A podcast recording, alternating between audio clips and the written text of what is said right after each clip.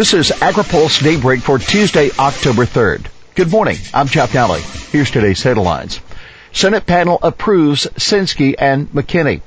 Perdue gets earful on regulatory reform. And Mexico's cotton imports seen dipping.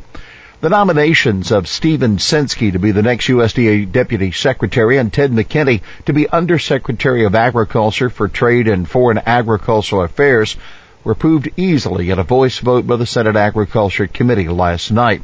The nomination of Censky, who is the CEO of the American Soybean Association, and McKinney, Indiana State Agriculture Director, must now clear a vote by the full Senate before they can officially join Agriculture Secretary Sonny Perdue at USDA headquarters.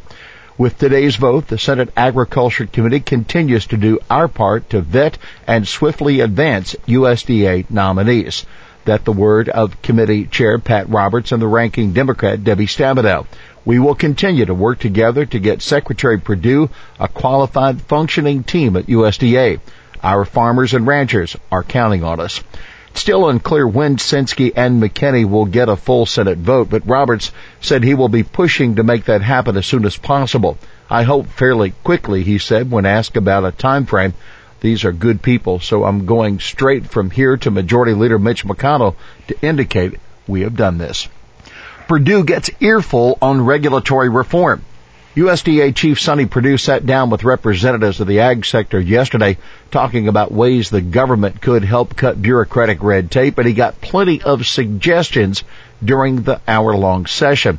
One of those suggestions came from Patrick Atagi, Vice President with the National Wooden Pallet and Container Association. He asked Perdue for help in heading off a regulatory effort by the U.S. Customs and Border Protection Agency to increase fines on pallet makers when pests are found in them or they haven't been treated to prevent infestation. CBP issues fines on pallet makers after five instances of contamination are detected, but the new guidance would force the companies to pay fines that range between $25,000 and $500,000 for every contamination beginning November 1st. CBP works in conjunction with USDA pallet regulations because they're used to help transport hundreds of billions of dollars of ag products around the world every year. Perdue acknowledged Tagi's concern and said, this is why we're here. But pests in pallets can be devastating. In defense of the increased fines, the CBP says they're necessary to keep the pallet industry in line and prevent the unintentional importation of bugs that can chew up forests and crops. When exotic timber pests go unchecked, they can cause widespread tree mortality with detrimental ecological impacts, the agency said. Additionally, there may be economic impact for the lumber, fruit, and nut industries, as well as the loss of horticultural trees. Point in case, the CPB issued an announcement yesterday, the same day as Perdue's conference on cutting back regulations that detail the discovery of live snout beetle larvae in wooden packaging materials. The beetles are wood-boring pests, and they came in shipments from Brazil and Russia. Mexico's cotton imports seen dipping. Nearly all of the cotton Mexico imports comes from the fields of Texas, Alabama, Georgia, and other U.S. states. So when Mexico buys less, it's U.S. farmers that feel most of the loss. And sales to our southern NAFTA neighbor will be dipping in the coming months thanks to bumper Mexican crops, according to USDA's Foreign Agriculture Service and a new analysis. Mexico is now forecast to produce 1.11 billion 480 pound bales of cotton for the 17-18 marketing year, up from just 765,000 bales for the 16-17 crop. That according to the FAS report. And that means the country will be importing less. The new prediction for Mexican imports is 925,000 bales, a drop from 1.02 million.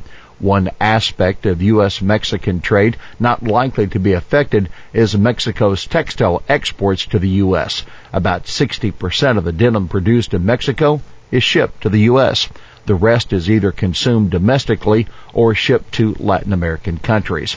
Despite high competition from China, Mexico's proximity to the United States has always been important for the export of denim to the U.S. market, the FAS says in the report. FDA, USDA need to tighten seafood safety according to the GAO. The Government Accountability Office is making a series of recommendations to FDA and USDA to protect against imports of seafood tainted by pathogens or drug residues. GAO, the investigative arm of Congress, says FDA should negotiate agreements with exporting countries to get them to test seafood before it is shipped to the United States. USDA's Food Safety and Inspection Service, which is responsible for regulating catfish safety, is urged to audit a sample selection of catfish farms to see how they are being managed. The GAO report recommends both agencies work together on preventing imports of farm-raised seafood with unsafe drug residues. GAO says FDA and FSIS should develop common testing methods and corresponding residue levels. 90% of the seafood that Americans eat is imported and half of that is raised on fish farms according to the GAO. House Farm Labor Bill gets support. House Judiciary Committee Chairman Bob Goodlatte's bill, known commonly as the AG Act to overhaul the H-2A farm worker visa program, got strong support yesterday from the United Fresh Produce Association, the American Farm Bureau Federation, and the National Milk Producers Federation. Farm Bureau President Zippy Duvall said the Ag Act's proposed guest worker visa program would bring much needed improvements to the current system while addressing the needs of our current workforce and providing a streamlined visa process for skilled agricultural workers in the future. United Fresh, which expects the bill to get marked up this week, says legislation is sorely needed. We encourage members of the Judiciary Committee to move legislation out of committee so we can begin to make progress on addressing this critical issue, the farm group said at a statement. We intend to work with Chairman Goodlatte and other congressional leaders to eventually pass legislation of the House, introduce and pass legislation of the Senate, and finally find a permanent solution in conference that the President will sign. Here's today's She Said It. The whole idea of a chief scientist is you have someone with a commitment to science, and I don't think this gentleman meets that criterion.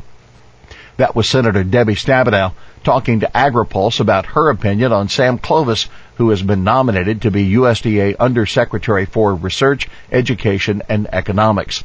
Perdue has stressed his support for Clovis, a former professor and conservative talk show host, but opposition is stiff on Capitol Hill. We're seeing a number of excellent nominees coming through. You're seeing today that we're willing to move quickly on a bipartisan basis, Stabenow said Monday. I think we have a lot of good nominees, but this is just not a gentleman who I believe is appropriate for this position. Well, that's Daybreak for this Tuesday, October 3rd. AgriPulse Daybreak is brought to you by McLeod, Watkinson and Miller, America's most experienced law firm in agricultural and derivatives law, and by the United Soybean Board. For the latest news out of Washington, D.C., visit agripulse.com. For AgriPulse Daybreak, I'm Jeff Nalley.